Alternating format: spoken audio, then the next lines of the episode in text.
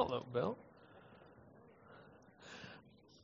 I'm Michael Flake, one of the pastors here. Great to be together as a church family. Whether you're cautious about Jesus, curious about Jesus, or committed to Jesus, there's room for you here. This is a safe place for you to learn, to grow, and to change. So long as you don't have it all together, you'll fit right in.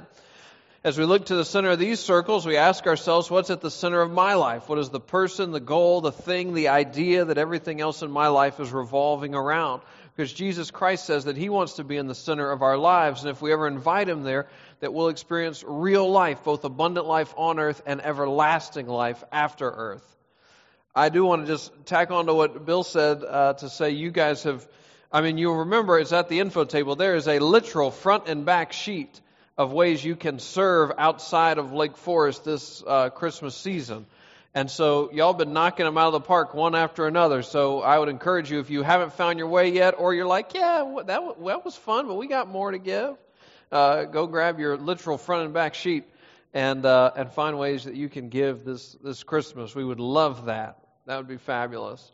We're going to today wrap up our series about work. We have been trying to work through a more fresh and biblical perspective on the work that we do, whether you run a business or you stock shelves at the Harris Teeter, or you are preparing through your studies, or you're raising your kids, whether you get paid a lot or a little or nothing at all. Work occupies the bulk of our lives. And at its worst, work is a four-letter word. I have to do it. I don't like it. It's an obligation. It pays the bills. But we have been looking at a more Christ-centered view of work, which is that work is a lot of things, but work is primarily a God-given gift, an opportunity for ministry, and a window into God's character. That work is, in addition to a bunch of other things, a God-given gift, an opportunity for ministry, and a window into God's character. So if someone were to stop you on the street this afternoon and say, hey, buddy, what is work? Very forward person. You could say, it is a gift, it is a ministry, and it is a window. It is a God-given gift, an opportunity for ministry, and a window into God's character. Because if you are a Christian, or if you ever become a Christian, if you trust your life into the hands of Jesus Christ, Jesus starts to reshape you. And as part of reshaping you, hopefully work becomes less of a bad thing and more of a gift, more of a ministry, more of a window. So we've talked about work as a God-given gift. We've talked about work as a window into God's character. We've talked about where does money fit into all this. So today I want to wrap up by looking at work as a ministry. Work as a ministry. Again, work broadly defined here. But through the work that we do, God gives us one of our clearest and best opportunities for ministry. And how we treat people and how we go about the task before us. Work is one of those places in our lives where our words and our actions can show that we are different because of Jesus. And so today I want to work through the passage that Lisa read for us earlier from 2 Corinthians chapter 5. Verses 14 to 21. If you do not have a Bible, you are always welcome to take the ones in the chairs as our gift to you. The setup team would love that, in fact. Or if you'd prefer, you could get a Bible app. There's free Bible apps that you could download for any kind of newfangled smart device that you have. The setup team would love that too, though not quite as much. But we just want you to have access to the Bible. So in 2 Corinthians chapter 5, the author named Paul is trying to give us an overarching view of life. That if you are a Christian, or if you ever become a Christian, God is giving you a lens through which to make sense of your life. The overarching view of your life. So what I want to do is to walk us through this passage. And I want to do that specifically with an eye to the work that we do. So here we go, verse 14. That's all the lead in. Here we go. For Christ's love compels us, because we are convinced that one died for all, and therefore all died. And He died for all, that those who live should no longer live for themselves, but for Him who died for them and was raised again. So the passage begins by saying, Paul says, as a Christian, what compels me is Christ's love. What keeps me moving forward is Christ's love. The fuel on which I run is Christ's love, not my own efforts, not a need for approval, but the love of Jesus Christ. And the love of Jesus Christ is a bottomless well. Now, when you think about what keeps you moving forward in the work that you do, what is it? What keeps you moving forward in the work that you do? Again, whether you get paid nothing or a little or a lot, or you're preparing through your studies, what fuels you? What keeps you running? Some may say a need for approval or a need for money or I enjoy it. Well, enjoying your work is good. Making money is good. But God is inviting us to see that our lives, our entire lives, our work, our play, our school, our shopping, our just driving around, our eating lunch at the Taco Bell, our entire lives are fueled by the love of Jesus Christ. But when we get to work, we can be tempted to say, okay, Jesus, you need to stay in the car for a little while. I'm going to go in here and work for a bit. We'd talk about a bunch of stuff in there you wouldn't be all that interested in. And some people would use some salty language. Not me, of course. But some people would. And I don't want you to have to hear all that. And it gets heated in there sometimes. You just stay in the car and I'll come back and get you in a little while. We'll go home and you can bless the meal, my dinner, before I eat it. But the point is that if you are a Christian, you are living for Jesus Christ. His love compels you. His love fuels you. His love moves you forward. And so Jesus goes with you everywhere you go, even into the work that you do. And this begins to change the way that you and I would see the work that we do. So verse 16 says, "From now on we regard no one from a worldly point of view. Though we once regarded Christ in this way, we do so no longer." So when you and I begin to see the work that we do as a ministry, primarily a ministry, it begins to change, the Bible says, it primarily begins to change how we see the people that we work with. That if Jesus is out of the picture, the Bible says you and I will mostly view people from a, what the Bible says, a worldly perspective. In other words, that's my teacher. That's my boss. That's my coworker. That's my coworker who smells funny. That's the person who cleans the offices. A worldly perspective. But when we add Jesus to the equation, when we begin to see our work as ministry, when Jesus gives us this new lens to see the work that we do and to see the world around us, we begin to see people not by what they do, but by who they are. And not just who they are from our perspective, but who they are from God's perspective.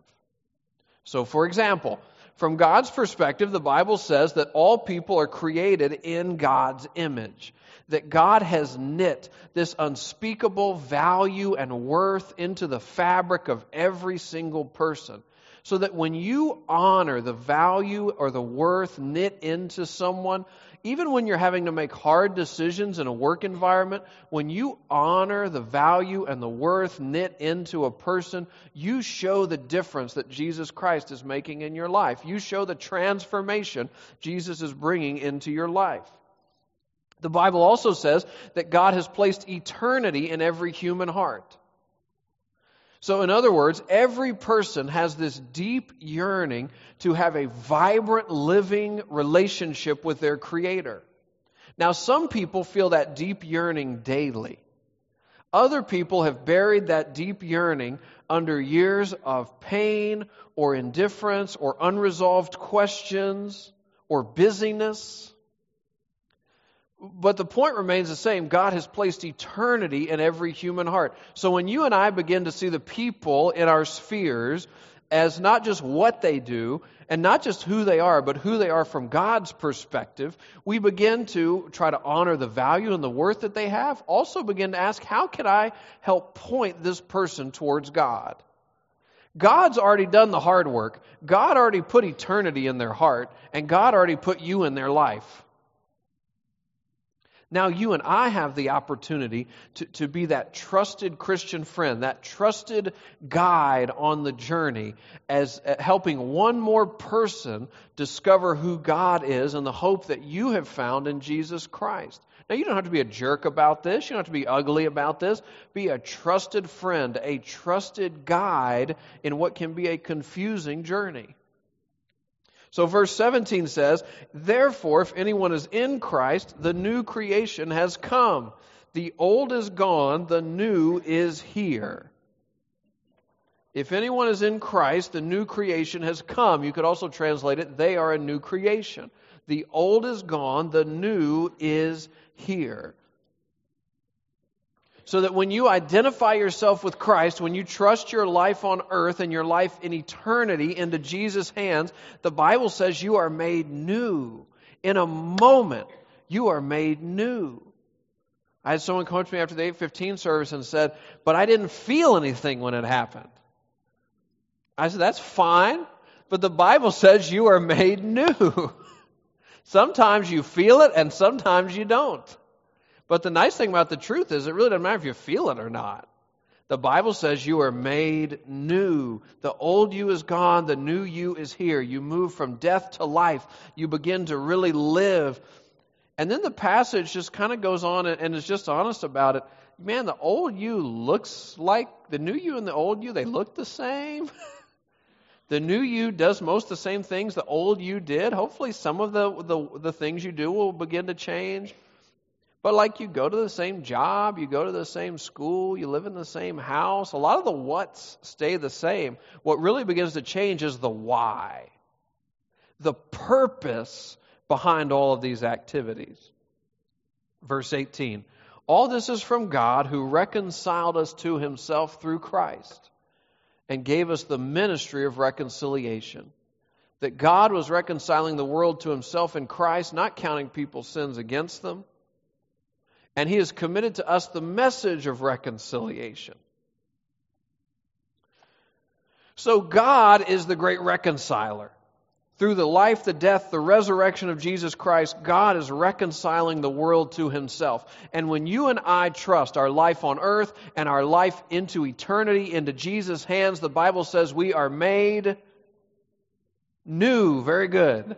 The word was new, if you didn't fill in the blank. We are made new, and we are forever reconciled to God. Jesus' love enlivens us. The Bible says it fuels us. It compels us forward. We begin to see people as God sees them, the value and the worth that He has knit into them. But when you and I are made new, in that moment, God entrusts us with two things. He entrusts you with a ministry, and He entrusts you with a message. God entrusts you with a ministry and with a message. The new you goes back to your old life, but you begin to see some of the same things, but you see them through a different lens, and you realize that your life is a ministry. Your life in your home is a ministry. Your life in your work is a ministry. Your life as a friend, your life in your neighborhood is now a ministry. God has you there on purpose. God is going to do great work in you, but God is also going to do great work through you. You are a minister, including a minister to the people at work. I mean, imagine I came to your place of work tomorrow, and I walked in and I found someone who looked like they were in charge, and I said, hello, I am a minister. I would probably get the response I typically get, which is, you're a minister? And I should button my coat. Maybe you could tell a little bit more. But then I would say, yes, I'm a minister. Do you mind if I come back tomorrow and share a few thoughts with everybody here? What would the response to that be? Probably no. Probably some salty language followed by the word no. But here's the good news, which may first sound like scary news, but is actually good news.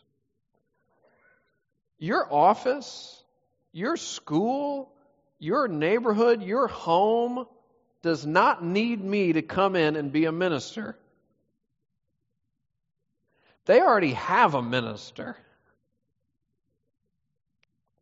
If you are a Christian, and this is the good news that will sound like scary news, but is actually good news, you are their minister. They already have a minister. God has already entrusted them to the care of a minister, and the minister is you.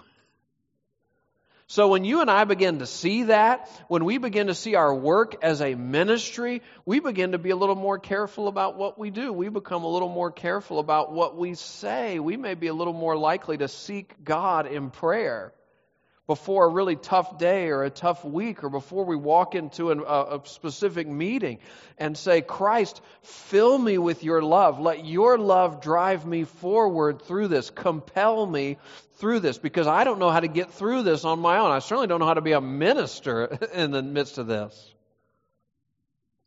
You and I, when we put our faith in Christ, are ministers entrusted with a message that God is the great reconciler, that God does not hate the world. In fact, God loves the world, and at great cost to himself is reconciling the world to himself. So Paul sums it up this way. He says, we are therefore Christ's ambassadors, as though God were making his appeal through us. We are therefore Christ's ambassadors, as though God were making his appeal through us. In other words, as a Christian, as a follower of Jesus Christ, you are Christ's ambassador. You are the representative for Jesus Christ wherever you go, whatever you do, even in the midst of the work that you do.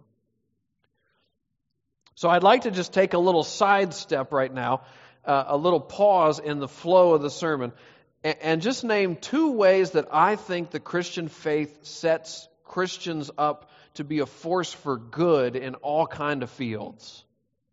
There may be a bunch of ways, but these are at least two ways that I think Christian faith sets Christians up to be a force for good in the world at large and in any number of different professional fields.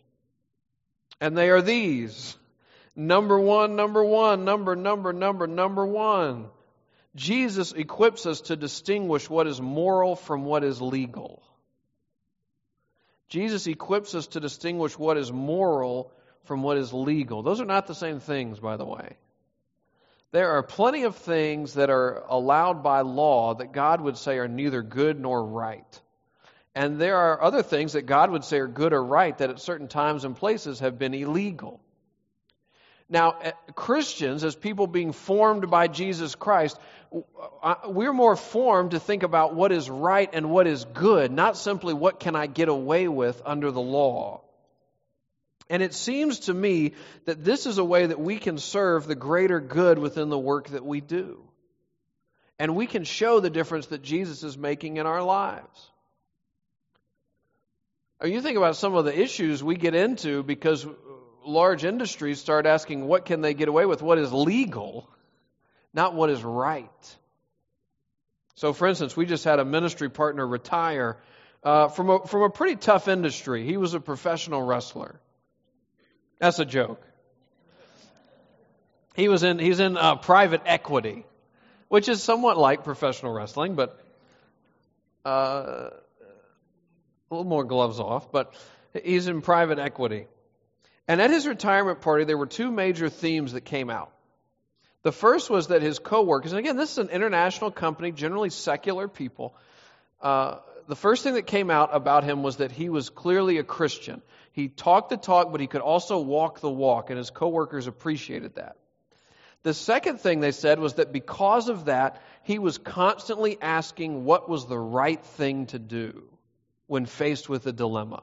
Not what could they get away with or what's legal, but what was the right thing to do. And so you have this room of generally international and secular people thanking a follower of Jesus for making themselves and making their company better by asking, when faced with tough issues, what is the right thing to do. Fascinating. But a way that we can show, you and I can show that our lives are different because of Jesus. The other one was this, number two. You want me to finish it? Number two. Jesus empowers us to give away credit instead of blame. Give away credit instead of blame. I don't know, I think we all know work environments that work like this, right? Everyone is trying to take credit for everyone else's work, while at the same time assigning blame to everyone else when something goes wrong. Right? It's like this weird ecosystem where people breathe in credit and breathe out blame. Did I just describe some of the jobs you've had in your life? Okay. Come work at Lake Forest Davidson. Hopefully we don't do that. I think Christians are poised to make a real difference and impact in that kind of an approach. Because as a Christian compelled by the love of Jesus, I live from approval. I don't live for approval, I live from approval. Because of Jesus, I have an unshakable approval in God's sight. And so I can get a little less caught up in the calculus of how the blame and credit game all shakes out. Of course, when you read organizational leadership material, it's almost like a truism. It's almost a cliche at this point that the best organizations are those that are led by people who think this way. I think the phrase is, they look out the window to assign credit and they look in the mirror to assign blame. In other words, great organizations flip the credit and blame game. The people, and it starts at the top, they're trying to give away credit and they take the blame on themselves. Well, I think Christians are uniquely positioned to be able to help with that. Because if we live from approval in Jesus Christ, we have God's approval. We don't always have to win the credit and blame game. Because our identity is not staked in whether I get the credit for how great that project was. Because I have a secure identity in Jesus Christ. Now here's the truth. Your boss or your board, they may not have any idea about any of this. They may not know that you doing it Jesus' way is better for your organization. But your boss with a capital B does know this. And he gets the final eval anyway. He does the final review. So I think there's ways that you and I can truly be Christ's ambassadors, representatives for Jesus in the work that we do. And people will notice the difference. People will notice the difference. And that's at least two ways I think it could happen. Okay, pushing to a conclusion. Here we go. We are therefore Christ's ambassadors, as though God were making his appeal through us. We implore you on Christ's behalf, be reconciled to God. God made him who had no sin to be sin for us, so that in him we might become the righteousness of God. So this is referring to the death of Jesus, when Jesus died on a cross. That when Jesus died on the cross, he made a grand exchange. That Jesus is God, he has a perfect relationship with God, he has no sin, he has no shortcoming, he has nothing that would separate him from God. But as he was dying on the cross, he took on our sin. He became our sin. He became the representation of our sin so that it could be judged, so that our rebellion against God could be judged, and so that it could be forgiven. And then Jesus offers us his righteousness, which means his right relationship with God. This is the grand exchange that Jesus offers. He will take on and deal with our sin, and he will give to us his right relationship with God as a gift. He breathes in our sin and breathes out his righteousness. He breathes in death and he breathes out life. He breathes in our blame and breathes out his credit. He breathes in our despair and breathes out his hope. He breathes in our guilt and breathes out his forgiveness. He breathes in and he can no longer breathe out. That's how crucifixion kills you. It suffocates you. He hangs his head and he dies. When you and I see the crucified Jesus, we see the outstretched arms of God. We see what God is offering us, the grand exchange that he is offering, that the one who was without sin became sin so that you and I could become the righteousness of God. He took care of our failures and extends to us his inheritance. So we join Paul in saying, be reconciled to God. Come home to God's outstretched arms. Trust your life into the nail-pierced hands of Jesus and feel the weight of your sin and your shortcomings overwhelmed by Jesus' resurrection and new life. so that you and I could get to the place where we could walk out of this room back to the life that we know, only to discover that it's a new life altogether. It's not just the old you and the old life. It's the new you in that life. And it is now a ministry because of Jesus. It is now a ministry. So the question I'd like to have you reflect on as I close is this. What has changed, or what would change, from seeing your work as a ministry? What has changed, or what would change, from seeing your work as a ministry? We've talked about how work can be a God-given gift, that it's good in and of itself. We've talked about how work can be a window into God's character. But what would change, or what has changed, from seeing your work as a ministry? What would it look like to take the insights from this passage and apply it to the work that you do?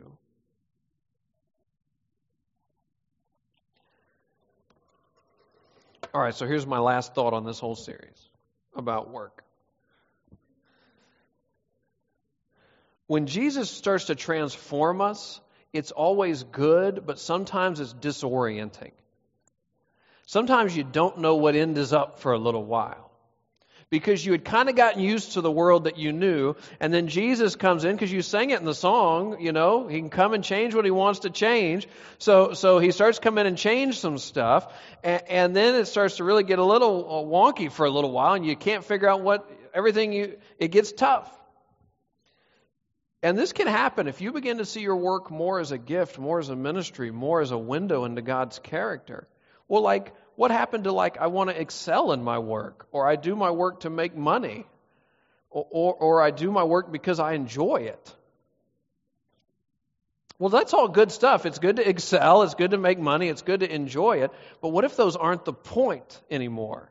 What's the point of work? So do you know the guy who wrote the Lord of the Rings, Tolkien? I don't know how to say his name. Never met the guy, but he wrote the Lord of the Rings books, and they made movies about him and such.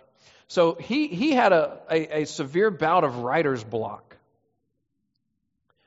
And I would guess, because he's like, I'm a writer. What's the point of this? I just write books. And so he overcame his writer's block by writing a short story, and the short story is called Leaf by Niggle, N-I-G-G-L-E, Leaf by Niggle. Niggle is the guy in the story, and he has been commissioned to paint a tree on a side of a building to add some beauty into this drab world. But Niggle works painstakingly slow, and so he's working on the first leaf. And there is intricate detail, and it is beautiful, and it is lovely, and he can see how this whole tree is going to fit on the side of this building. But in the story, Niggle has to leave the place. He has to get on a train and leave. It's the equivalent of dying and going to heaven. It's kind of an allegory. So Niggle has to leave, and all he got to paint was the leaf. It's a beautiful leaf, but he only got the leaf. Leaf by Niggle. Okay, good. Just making sure. I'm going to have to say it specifically at 11. Sometimes 11 misses stuff. So he's going up the side of the mountain on this train, and as he's going up the side of the mountain, he looks over to the side of the train and is overcome with joy because he sees the tree. In all its glory, the tree that he saw in his mind but only got to paint a leaf of, he sees the tree there. And he is overcome with joy. And so I sort of take, if you look at it as the author's reflection on his own sense of purpose and vocation, I kind of think he's asking, what if the point of the work that we do is that we get to paint one leaf of a beautiful tree? But it is, and this is why the Christian faith is good news, it is a tree that actually exists. That we are not engaged in this meaningless exercise of just occupying ourselves until we just give our space dust to the next person, and it's just some sort of meaningless trail of events, one after another. It's a tree that actually exists, that one day our work will be done and we will close our eyes. But when we open our eyes, we will see something that language could never capture. And we will realize that the best of what we have worked for exists.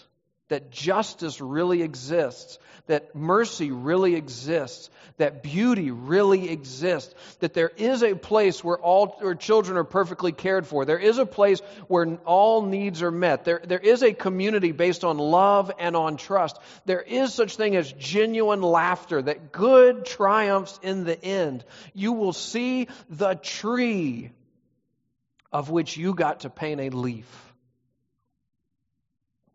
And then, in a moment that may make you forget every previous moment, you will see the one who spoke that tree into existence. And you will realize that God reconciled the world to himself through Jesus Christ and made it new. And that by God's grace, you and I got to play some little small part in that.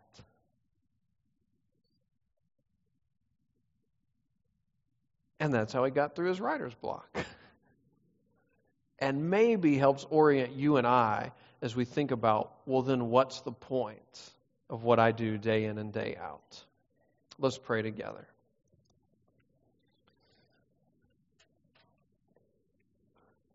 Let me give you a chance to pray, to talk to God, or to listen to God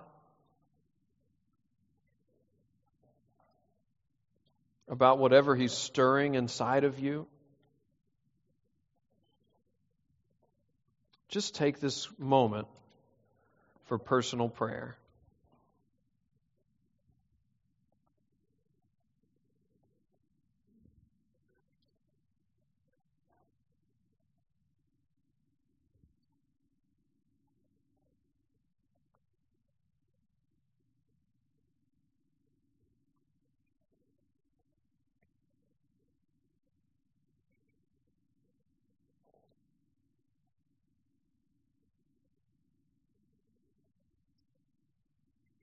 Lord, I thank you that you give us purpose, that we do not have to live in a meaningless existence, but that you give us a purpose beyond what our minds could even imagine. By inviting us into your story, into the work that you are doing, and letting us paint our little leaf.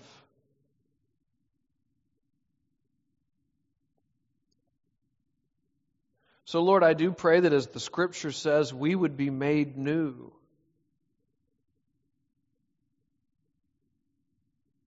That some of us here this morning would take the step of putting our faith in Christ, of trusting our life into His hands, so that we might walk out of this room as a new creation. The old is gone, the new is here. Lord, if we've already taken that step of putting our faith in Christ, I pray that as we leave here, we would walk back into a world that we know and yet see it through different eyes and realize that we have been sent out as a minister to care for the people that you have placed in our lives and in our path, and to find our appropriate way of saying, you know, God loves the world and loves you, and at great cost is reconciling you to himself.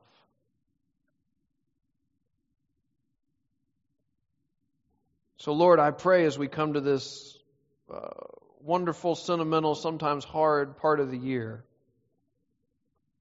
that we would keep our eyes on you and the purpose and calling you've given to us. We pray all this in Jesus' name. Amen. Amen. Let's stand. Let's worship with our voices, our offering, and our prayer requests.